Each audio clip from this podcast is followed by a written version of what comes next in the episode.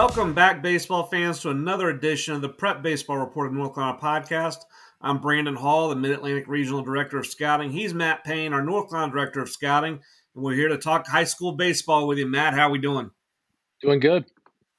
Exciting time of year. I know you, you've gotten out a couple games here as we got in the regional finals, and you know places look packed, and you know it limits us a little bit. Can't get around and get all the video we want and get all the, but you know fans are really coming out in droves to see some of these games. Yeah, you got to get there early. Uh, once you get your spot, you're kind of stuck in that spot. But uh, places I've been, the crowds have been great. Seen some pictures of other places, and it's been packed houses and a great opportunity for the kids to play in that environment and play with so much on the line. Yeah, no doubt. Well, we're going to get to the regional finals, but we're going to start with some of our, our, our coverage of the summer. Already started, already kicked off. A couple scout days in the books already last weekend. Charlotte Megastars, Dry Pond Blue Sox at Moore Park. Uh, a little over 50 players, I think, in attendance. Pro style workout. Took them through an offensive evaluation, defensive evaluation, our Swift athletics evaluation, and also pitchers through bullpens. Uh, Matt, let's start with you and start with some of the hitters from from the Megastars. Who stood out going through that workout for you? Yeah, great day with those two orgs and uh, ran by.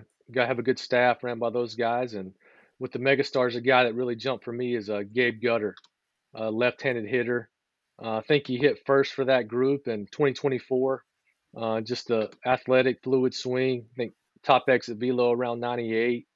Uh, threw good from the outfield.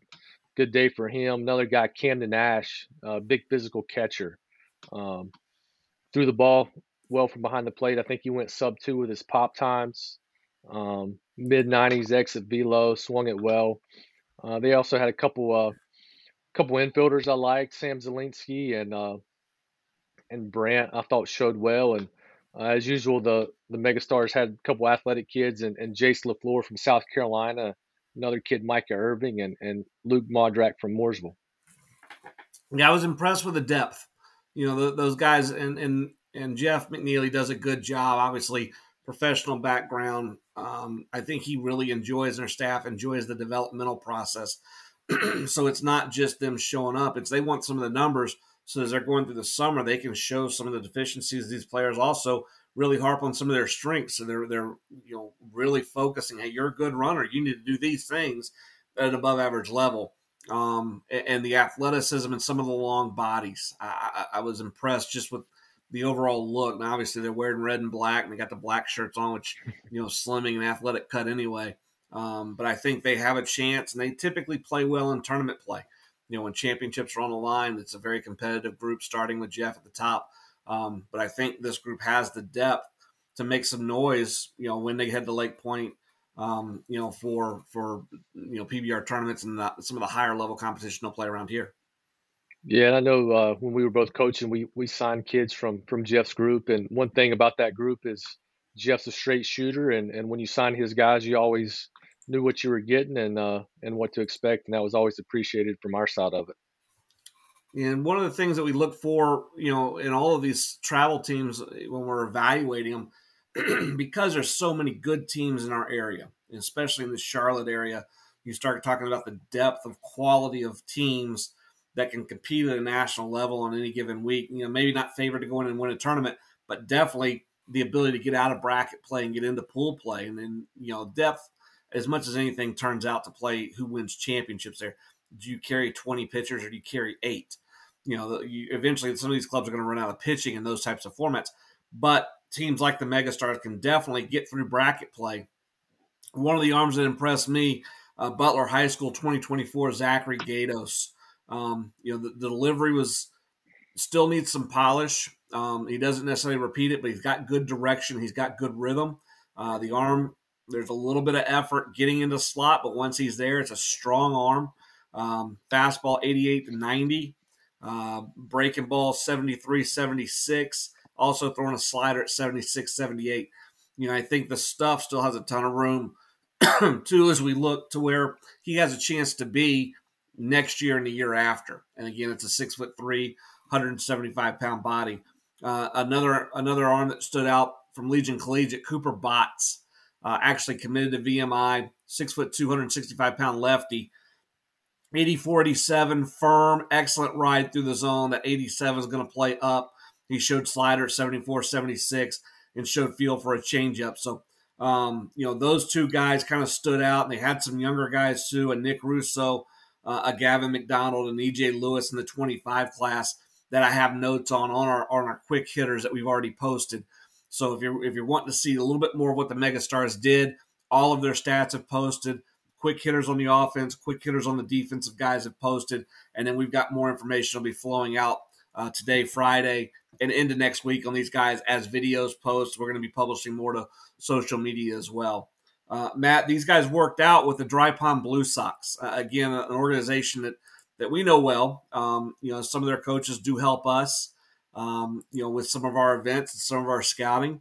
Um, again, an organization that prides itself on some development uh, and an organization that really tries to keep things, I think, at a smaller level. They don't try to overgrow themselves. They're not going to carry two, three, four teams at uh, any one age group because they want to make sure they're spending quality time with the players they have.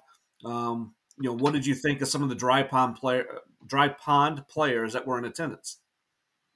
Yeah, uh, another good group. A uh, guy that really jumped for me is Cole Blevins, uh, freshman. Yeah West Rowan High School. We played a key role in, in, in their successful season there and shows up, left-handed hitter, uh, good round of BP, simple swing, not a lot going on.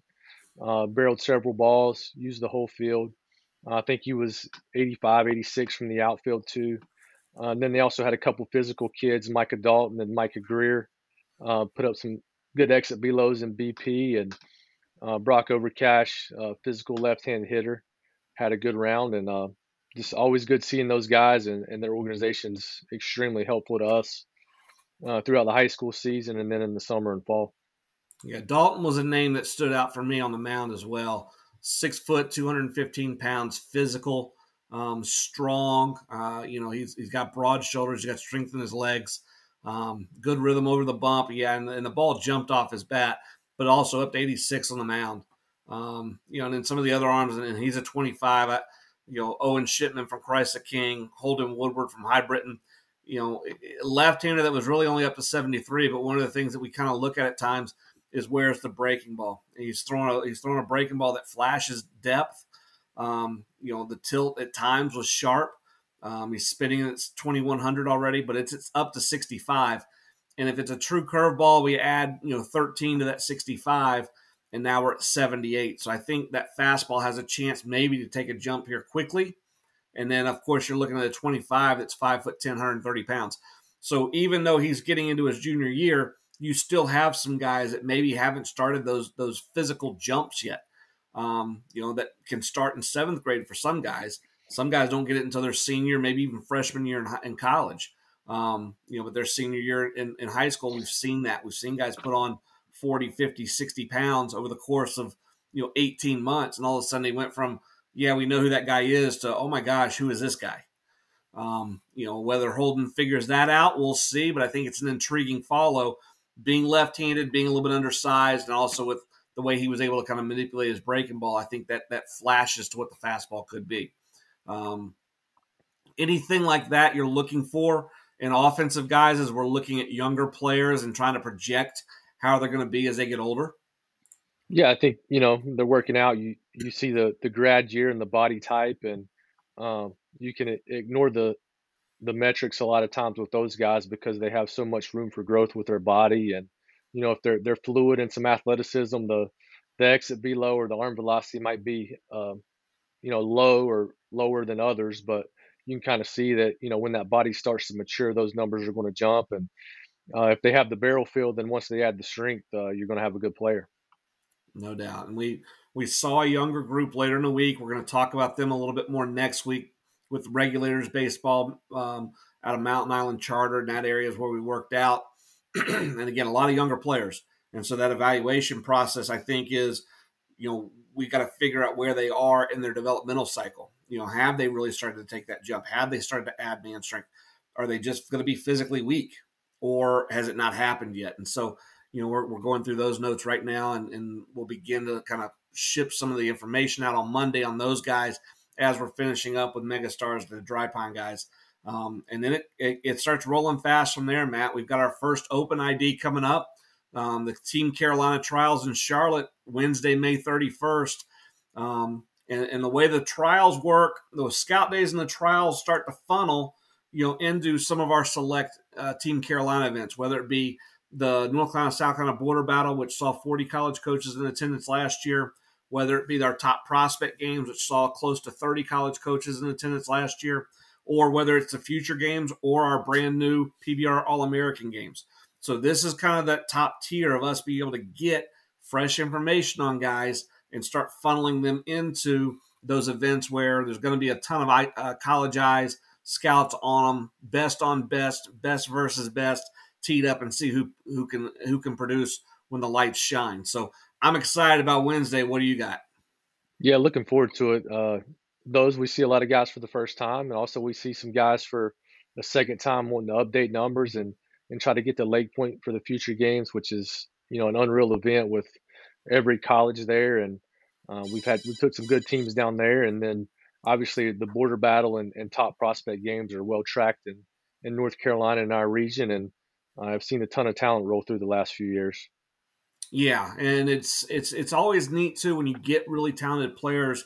We see it in the preseason All State. I think we see it in our Team Carolina trials where some of the better players who have these aspirations of making future games, potentially being a PBR All American, uh, they they get kind of matched up with other players in that same that same drum, and you know we get to shake them up a little bit and see who who kind of compares best on that day. You know, and it's competitive for those guys whether it's running or you know trying to be really clean on the infield or throwing the best bullpen or, or turning in the best uh, you know rounds of BP, we see those higher level players actually in those types of events trying to elevate themselves. So that's always an interesting part of the process as we're evaluating. And as you know, it's just a piece because once we see these guys in this environment, we saw those guys in the preseason all state.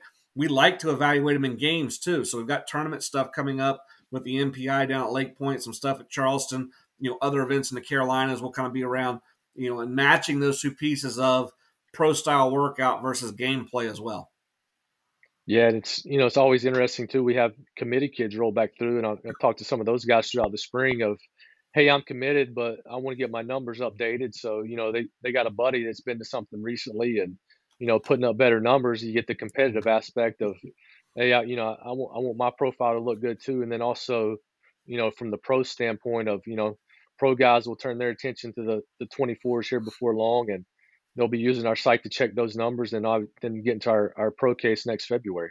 Yeah, over 700 players in, in the transfer portal right now. We're getting hit up daily on, um, you know, can I update my numbers? How can I update my numbers? And, you know, with we, we can't really update college guys' numbers. or You get in some rule stuff, but you know, if their last numbers they saw were a sophomore in, in high school, there's not a whole lot we can do. You know, but if you get a guy that just finished his freshman year and now is being asked to to find somewhere else to play or looking for someone else to play, and we have his numbers from the year before, they can kind of show that growth along with the video that's available to them from the college aspects and some of the numbers they were able to get from whether it's inter squad or live game action or whatever. They can start kind of piecing that puzzle together for the schools that may show interest. So it, it's kind of a it's kind of a downer part of what we do, having to deal. We hate to see kids having to transfer. You know, sometimes it's for the best for them. Sometimes it's just you know they, they picked a school and it didn't work out. Um, but we are an avenue for that too as well. And so events like this continue to allow those players to build that timeline almost like a resume. Here's where I was as a freshman. Here's where I was as a junior. Here's where I was as a senior. And scouts and coaches can kind of track that stair stepping as you were talking about, you know, and build that history. Yeah, it definitely helps when uh you know you go your freshman year and you know you decide you, you want to leave or need to leave and uh, college coach sees your name and, and they have uh you know recent numbers on on our site to see and not from from five years ago. Yeah, absolutely. Well, we're going to transition into the regional finals and start talking about the eight eight series that are going on. Um, some some teams have already claimed their ranks in the state championship, but Matt, we have something exciting something for a very first time on our show. Hasn't been done before, and I think it's a it's a tribute to um, the work that you do. Um, you know, maybe some personality between us. Um, the fact that you know we we are out working and watching a number of players, and we've gotten typically, you know, 500 to 1,000 people watching the show or listening to the show each week. We actually have an advertiser now. Um, and so I'm fired up. I didn't think this day would come. By all means, we are not getting rich off this, um, but it's it's something that's being provided by the platform that we film this on uh, with Zencastr, and we appreciate them doing that for us. Um, but it's also a product that uh, I think hits close to home with the people that listen to us. So I was intrigued by it. I've done a little bit of research on it. Uh, I, have tasted it. Um, you know, I, am out of shape and, and years old. So I don't know that, you know, I'm the, the perfect test example for this, but Liquid IV is our new advertiser, Matt. Um, let's talk a little bit about players and, and, trying to get ready for, for events and trying to get ready for championships. You know, what are those things that they need? They need sleep, they need to eat right, and what else do they need to be? They got to be hydrated. Got to be hydrated. And, uh, that's one of the easiest things as a young kid to take for granted. I did it. Uh, and then, you know, with the schedule these kids have now uh, in the summer and practice, and even with in high school with, you know, the added weight training and schedule, and you look at the teams in the re- regional finals, a lot of long trips. Yep. Uh, Got to stay hydrated, and Liquid IV gives you an, a, an easy way to do that. Well, you, you, mentioned it. Long trips, so car rides, plane rides, uh, just being out of our normal rhythm. We're used to, you know, you're seeing college kids right now play at 9 a.m. in the morning. That messes with your rhythms. It messes with your hydration. Liquid IV offers a chance for players to to very quickly and, and, nutritiously stay on top of that hydration to be able to perform at their highest levels. Um, you know, I, have had a chance. I tasted the strawberry lemonade, which one of their new colors. I tasted the tropical punch. Um, it, it, goes down easy. It tastes good. Um, you know, and one of the things when looking into liquid IV, I, I enjoyed is a one stick liquid, a one stick of liquid IV and 16 ounces of water hydrates you two times faster and more efficiently than water alone. 12 delicious flavors, contains five essential vitamins of B3, B5, B6, B12, and vitamin C, and three times the electrolytes of the traditional sports drink. No GMO, free of, from gluten, dairy, and soy, made with premium products. So when we're starting to say, okay, these are things that maybe athletes should take, you know, those are the some of the things we're looking for. It, it, are they are they putting a ton of byproducts? In? No, this is something that's right there and has a chance to help athletes. Um, if you have interest in Liquid IV, you can get 20% off when you go to liquidiv.com. That's liquid, L I Q U I D, IV, the letters IV.com, and use the code PBRNC23. It's PBRNC, the numbers 23. Use that at checkout. It's 20% off anything you order when you shop Better Hydration Today using the promo code PBRNC23 at liquidiv.com. We want feedback. If you actually have a chance to do that liquid IV and and get a taste and, and let us know how you feel. Let us know how it works. Send us a, send us a direct message, send us a text message, send us an email. Um, gosh knows we're reaching out to you guys all the time and giving you information. Send it back to us and let us know what you think if you're able to get that product in your hands. Um, and hopefully we see uh, 16 teams that are, well, now we're down to 14. 14 teams that are hydrated moving into Friday and Saturday as we continue with the high school regionals, Matt. Um, we've got two. Let's start with the two that have punched their ticket. Um, in the 3A, JH Rose swept Southern Lee. And in the 2A, Burns, uh, did I get that right? Yeah. Burns swept Morehead. Say it again. Morehead. Morehead. Um, you know, we, we've been tracking these games on our inside the box this week. We've really expanded them to go really in depth into every single game.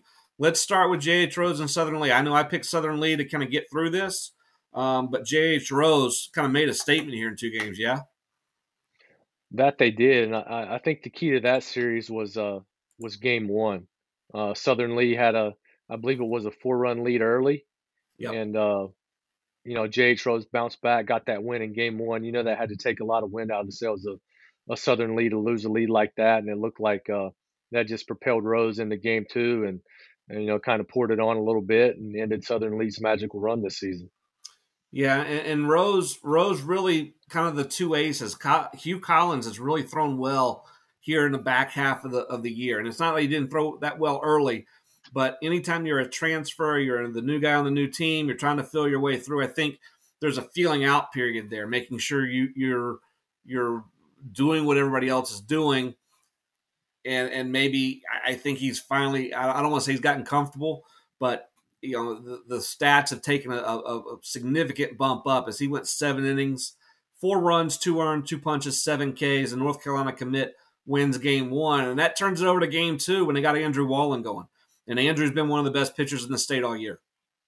Yeah, he, you know, he showed up at our, our preseason All State in February down in Greenville, uh, bumped to 91, tons of upside there, and uh, another North Carolina commit that uh, looks like he threw really well last night. Seven innings, two hits, no runs, two walks, seven Ks, but the stat line doesn't tell the story. Right out of the chute, he retired the first 10 hitters. So J.H. Rose had a chance where they played uphill in game one, they played downhill in game two because their starting pitcher said, Here's zeros, go score me some runs. And they did. They scored in each of their first three innings, gave Wallen that lead. I think he faced the minimum uh, plus one. I think he'd faced 19 hitters through six innings because uh, he got a double play ball to end the fifth. And then in the seventh, he ran into a little bit of, uh, of issue, um, but was still able to secure the shutout. So J.H. Rose is going to be in one part of the 3A. They're going to face the winner of West Henderson and Oak Grove. Let's stay in the 3A right now since we're there. Um, you know, again, two teams. I've seen Oak Grove. We've talked all year about West Henderson. Um, Oak Grove, a little bit stunning to me. 5 2 winning game one.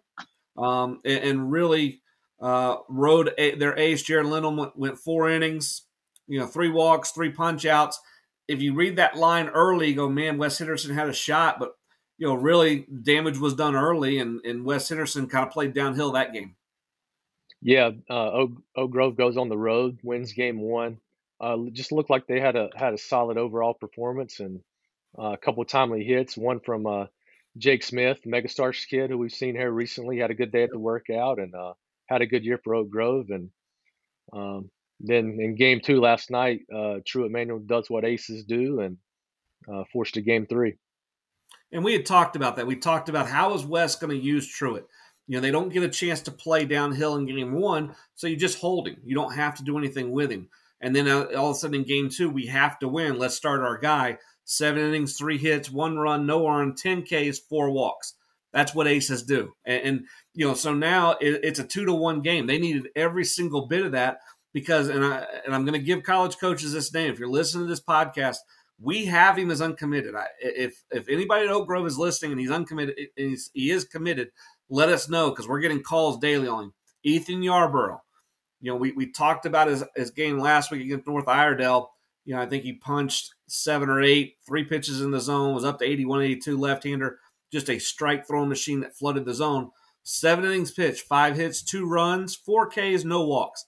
That's two straight outings now against in the fourth round in the East or in the um, West Finals where he hasn't walked anybody in 14 innings. So you know you want to start your evaluation. Let's start it there. He's athletic, the arms clean, he throws strikes. Boom, go from there. If you've got a developmental system in there and you're you're looking for left-handed arms, you know it may be worth a call to the Oak Grove staff and figure out what's going on with Mr. Yarborough because that's two really good outings, even in the loss to West Henderson that forces game three. Yeah, that was a name we heard uh, back end of last summer too, pitching well in some some PBR events and uh, left-hander that that throws strikes and has upside. Uh, you know, he'd be a good get for somebody right now.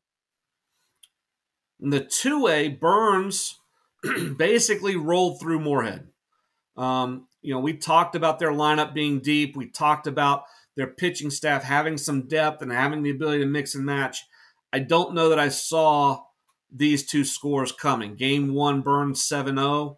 Game two, Burns 13 6. What did you, you know, not in attendance for those games, but watching from afar, watching some video that was put out, reading through the box score, what did you kind of learn about this Burns club?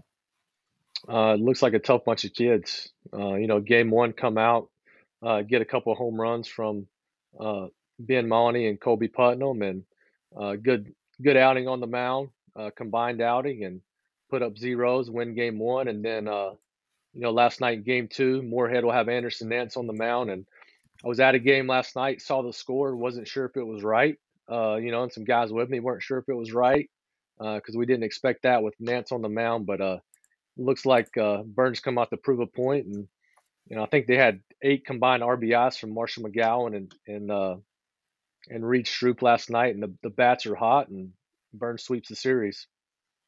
Yeah, Ben Ben Monty is a is a name that's been intriguing to me since I saw him last spring. It's just a long, slender body. He plays with pace. He plays with quickness. Um, and, and, so I, uh, seeing him step up in these situations, I, am not real shocked by it. I know the people at Burns aren't shocked by it uh, because it's something he's been doing now for multiple years and, and, and kind of leading that club. And yeah, they jumped all, all over Nance. Nance went pitched into the second. And one of the things that can happen with these clubs, one of the things, I, reasons I love the three game series – and, and and the timing of what these these series do for teams is it does put some stress on some pitching staff. So you know throughout the year, Anderson Nance has had to had to be the guy at Morehead. Every time he's out, he needs to win. Every time he's out, he needs to pitch in the fifth or sixth. You know, and it, it's not they're not riding him, they're not overusing him. It's nothing like that. He's very easily doing that, but there's some stress that comes with it. Um, but we always talk about, you know, especially with staffs I had, you know, if you're going to get 16 starts in the college season, you're going to have four, ideally. If you're a starter for one of our clubs, you'll have four. We walk out of the bullpen. I'm going to go tell our head coach, score early, and we got a chance the game may be over. You're going to have four where we walk out of the bullpen, and I'm immediately thinking, who am I going to next? Because you're just that bad. And then we're going to have eight in the middle where we make our money. You know, but everybody has those. as good as Anderson Nance was last week, he had one of those this week where, as a young pitcher, what do we do when the stuff's not there? What happens when I want to reach back and go get something and it's not there? What happens when I try to go get my slider and it's flat? How do I get out of innings now? And it's a good learning experience for a young arm. And and Burns's lineup is good enough that when he didn't come out as sharp as possible, they made him pay. And I, I look forward now. Burns is going to move on. They're going to get the winner of South Granville and Camden and and I think Burns, from my standpoint, will be favored in that series. And kind of looking forward to see what they do as the spotlight kind of continues to shine on them because it hasn't sh- shown on that club all year, even though they've been really good all year. Yeah, it'll it'll definitely be different when they get to the state finals. They're not going to sneak up on anybody, and you know when you come out and jump on a team's ace like that, then you got a confident club, you got a tough bunch of kids, and they seem to be playing really well right now. And they'll await the winner of a, of a game three between South Granville and Camden County. Yep, the the visiting team has won each of the first two games. They'll be back at South Granville. Uh, they'll be back at Camden County. Nope, the South Granville on game three. Um, game one went nine innings. Uh, ended up being six three. Um, but it was one of those games where you're looking at the at the box score going, uh, both those clubs used some pitching, and so seeing them come back in game two and get really good outings um, from South Granville. You know, Craig Vatcher worked into the fourth, ran into some problem. Ricky Kern stepped in, bases loaded, comes in the game. Um, you know, trying to hold on to a lead, gets a pop up and two punch outs, and boom, they're out of the inning. Doesn't allow anybody to score. You know, TJ Norville pitches into the uh, through five, um, but both those clubs needed those outings. Now, who bounces back from that Tuesday game? Which of those arms bounces back and has a chance to throw up multiple zeros because I think the first club that really strings some zeros will be the club that has a chance to walk away uh, with Burns in their future. Yeah, South Granville uh, did what you have to do. They, you know, down a game, game two, jump out to an early lead, and uh, you know, kind of ride the wave from there and and force a game three. Let's move to the 4A, Matt, and we're going to start on the western side. I know you were at uh, TC Roberson and Northwest Guilford last night with TC Roberson holding a one game to nothing lead in the three game series. What did you see last night? Uh, it was an exciting ball game. Uh, got there early. Uh, a lot of people already there, and uh, they kept filing in after that. And it was just a packed house, good environment. Um, you know, TC had the had the one game lead. Um, they won an exciting one in game one, a nine another extra inning game in the playoffs. Uh, you know, Bristol Carter led off that game with a home run. Uh, and then, uh, you know, TC was able to to tie it up late. And uh, you know, a, a, key thing for me in that game was I believe it was the eighth inning. Uh, Bristol Carter on third base Uh, they intentionally walk, I believe it was Blaze Johnson, first and third, one out. Uh, Philly makes a pitching change, brings the guy in, and uh, gets a ground ball to the Parham brothers there in the middle, and they turn the double play and and get out of it. And then Micah Simpson, who started the game for TC, threw a great ball game, hits a walk off home run, and uh, you know going to game two, he drove in the first run of the game last night for TC in the first inning. Uh, Caden Davison was on base, single to right, scores them, but uh, Northwest come back and, and Blaze Johnson, you know, two strike count, uh, just launches a breaking ball into the trees and right, and uh, you know they they added added on another run there in the second, another late, and um, you know it was a tight game. TC had guys on, I think, in every inning, maybe but the seventh, and just never could get the big hit. And you got to you know credit the, the the Northwest pitching staff for that. You know, Azarello started, kept them off balance, and uh, Justin Webb come in. He he pitched in game one too, and, and come in last night and uh, threw well and, and shut down the TC lineup. Yeah, and you mentioned this off here, but talk a little bit about it now with us. Is the both of these are older clubs. Both of these these managers understand their personnel and how well these games have been managed. Outside looking in on, you know, when are we going to pull the plug on this guy? When are we going to go to the bullpen here? Understanding who's going to get a ground ball, who's going to get a fly ball understanding who can bunt, who can run, who can't bunt. You know, things like that make a difference. But, you know, you mentioned it, how well both these games have been managed in terms of putting their players in really positive positions. And so that both teams can make plays. And sometimes when both teams make plays, the defense wins and they get a zero in the inning. And that's how you end up with with scores of, you know, 3 2 and nine innings and 3 1. Yeah, you know, Northwest Guilford, obviously their lineup stands out, and, and you could tell that uh, TC was prepared for that. You know, and they're, they're going to score runs. You're not going to shut those guys out, but uh, you could just see from both clubs last night. Uh, both clubs had guys on base at certain times and would get out of jams. And then you look at the coaching staff and the the positivity of it of of hey, this, you know, it's okay. You know, this you know big game, and nobody ever looked phased last night. And you can tell it's just uh, two well coached teams uh, prepared for the moment and uh, it was it was really exciting to kind of just you know just sit back and watch and, and watch how it played out. And I think Game Three tonight will will be exciting, and I'm pretty sure both clubs knew that with the weather, Game Three would happen tonight before the game ever ever happened, and uh, it'll it'll it'll be wild up in Asheville tonight. Well, I'm becoming believers. You know, I felt like throughout most of the most of the year, um, definitely the early part of the state tournament, whatever happened in the East was gonna that they were they were going to get to the state title game, and the, the East was that much better than the West. It was just a chance just to roll. Whether it was going to be Hanover, Corinth Holders, Wake Forest, just the depth on that side. But watching these two teams go back and forth, I think the winner of the Corinth Holders Wake Forest series is going to have to gear it back up. Obviously, the state championship, they should be dialed in and ready to roll. Um, but uh, a couple weeks ago, we could have said, "Hey, just get the bus there on time, and the East is going to, you know, we'll win the series." Now they're going to Game Three in the East. Corinth Holders takes Game One. Briggs McKenzie is just simply brilliant from all all indications. Breaking ball uh, kept Wake Forest off bases and off off kilter all night. He worked into the seventh, four hits, one run, one earned, five walks, eight Ks. You know, and then Cooper Allen the the ace for Wake Forest counters in game two. Complete game, seven innings three hits, one run, one earned, one walk, six Ks. Matt, what are we getting into a game three? Oh, it goes back to Wake Forest. Uh, yeah, it's you know, would love to be there tonight. Uh, ex- exciting game. Two teams that have you know just went at it. Uh, you know, it's been tight throughout the game. Got chippy in game one. Uh, saw some pictures from both places. They both packed it out. Great environment, and uh, you know Briggs McKenzie. Tip your hat to what he did in Game One, shutting down that lineup, and then Cooper Allen. You know, one of my favorite players in the state, uh, comes back last night in a must-win game and uh, was, was just dominant. I think it's uh, and and you're sure they're playing tonight, Friday. Yes, they are playing. They are playing tonight. I think that's an interesting call. Obviously, the weather we've already moved a scout day off the weekend because the weather's just supposed to be awful. Um, which I'm interested to see how it affects some of the college tournaments, and are they going to be able to get finished before selection Monday? But for these guys, you know, I, I think that really favors Wake Forest. Um, not that Corinth doesn't have some depth in their pitching staff, but the Wake Forest depth, just in pure talent, can be deeper.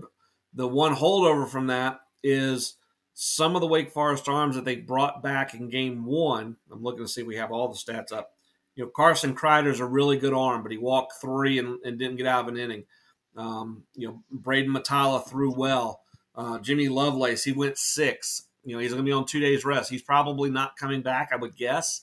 You know, but same thing with Briggs McKenzie. He went he went six plus. Probably not coming back, is would be my guess. So who's the arm that steps up? Because both of these clubs have some depth there, and both of all year we talk about man, we love their depth, we love their depth, but they haven't had to use it all the time. Who gets the depth to step up and relax? I think being at home helps Wake Forest here. Yeah, I, th- I think Wake Forest has more more depth on that on that pitching staff anyway. You know, Corinth still has Jet Music, great arm, uh, injured throughout the year. Um, you know, if if he's hundred percent, you, you you look at it as probably they have the advantage because Carson Kreider, we love him, had a great year, but a freshman in a must-win game, I mean, you, you can only expect so much. And I think we talked about it on last time we were on.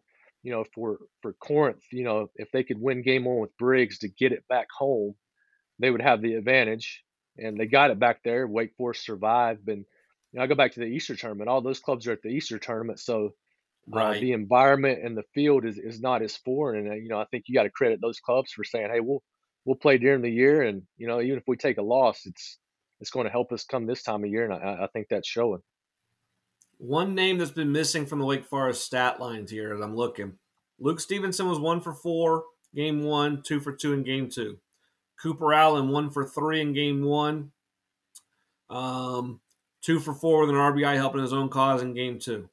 Um, Stephen Crater one for three in game one, had a key walk in game two. Um, Carlos Diaz, you know, North Carolina commit, has had some big games for him. You know, typically really, really good hitters in a three game series. It's hard to keep them quiet for three games.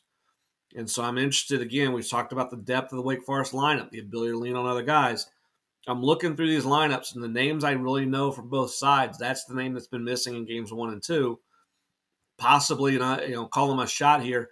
Do we do we lean on Carlos? Is Carlos going to come out and smoke a ball early and get rolling and force the hand of Corinth half to pitch maybe to Luke Stevenson, half to pitch to Cooper Allen?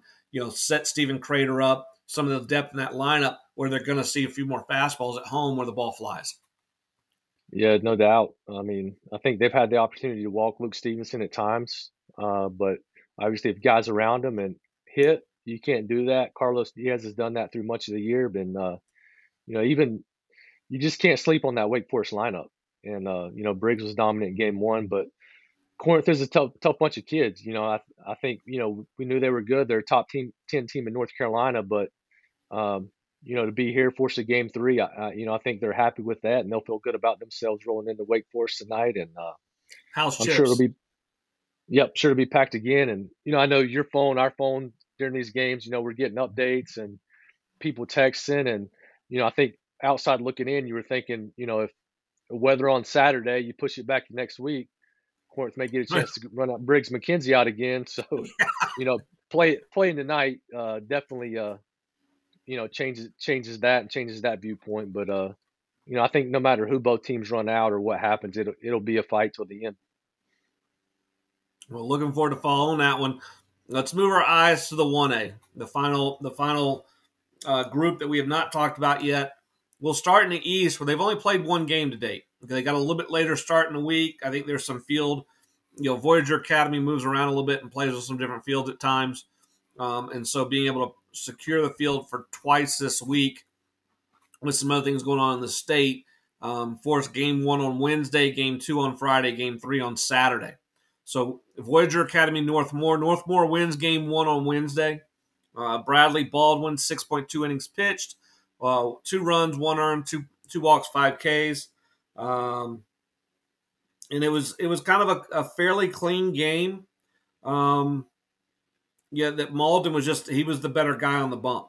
Um, the game never really got away from anybody, um, but North Moore was kind of in control right out of the outset. Um, and so they'll they'll turn around play game two here tonight, knock on wood, and ideally be able to get game three in somewhere, find a window tomorrow. Um, and in the West, we're going to see a game three. Um, is that right? No, no that, one's, that one's done. I just hadn't marked it yet. Uwharrie Charter advances over Easter, Eastern Randolph. They win game one, 4 3. They win game two, 8 1. Great run by Eastern Randolph, who came into the tournament maybe as the longest shot of any of the teams that got to this area. Um, you know, a losing record, but again, like you said, they play in one of those split conferences where sometimes we just don't have a really good feel of how they match up with like teams. Um, but they acquitted themselves extremely well in this tournament, and and probably the better team moving through with the Uwharrie Charter, who's had a great year. Yeah, uh, one thing that jumped for me in that series is Eastern Ren- Eastern Randolph three run lead in game one, and uh, Uwharrie just chipped away. You know, a run here, run there. You know, get back, end up uh, end up winning it. And then uh, Jake Hunter was on you know an arm we like. Went to junior futures with us. Was just outstanding last night. Uh, complete game. You know, added a hit at the plate also.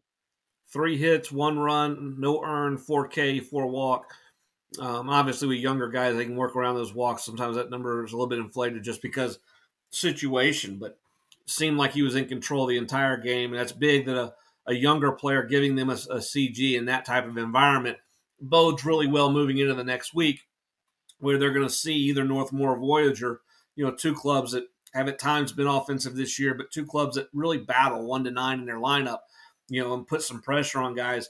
You know, but Uwharrie, I think, has of the teams left in the 1A, probably more, the most depth on the mound, um, just from what we've been able to see a little bit in person, but definitely on the, on the box score. So, um, three teams are through. So I was wrong when I said two earlier. Three teams are through, and then we've got uh, what is that? Four. Is that five left? Five slots left. Is that right? There's eight slots. So three through, yep. five slots left for the state championship. As I'm trying to do math on my head on a live podcast, I apologize for that. Um, been a great week, Matt. Is there, is there anything else we can expect moving forward? Obviously, we're going to talk about the state championship series next week as they are finally set. Yeah, I think uh, you know going to be some really exciting games tonight. Um, you know, been they've played true to form so far. Every game's been close, uh, especially in the three A, four A uh, extra inning games. Um, you know, I think uh, our phones will be blowing up tonight, and um, you know, wish we could be at both places, but uh, you know, we'll be be following along, and uh, be be some great baseball tonight. Well, I'm excited to get back with you next week and talk about everything that happens over the weekend. Uh, we'll be back on our normal routine next week where we'll shoot on Wednesday, post on Thursday as we get ready for the championship series. We'll be able to talk about a couple of the scout days that we've run through and then also talk about you know what's coming up with Team Carolina trials. So we're going to see a lot of great players here over the coming weeks. Continue to subscribe, hit that subscribe button if you hadn't already.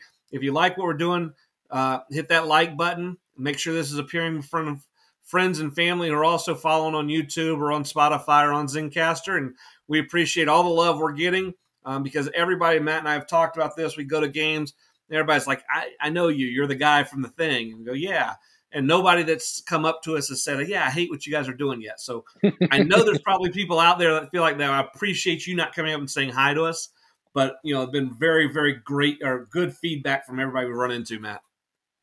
Yeah, it has, and uh, you know, we enjoy doing it, talking baseball, and uh, high school baseball is important to us, and we enjoy getting to cover it, and uh, you know, give them a platform and uh, be some exciting baseball tonight.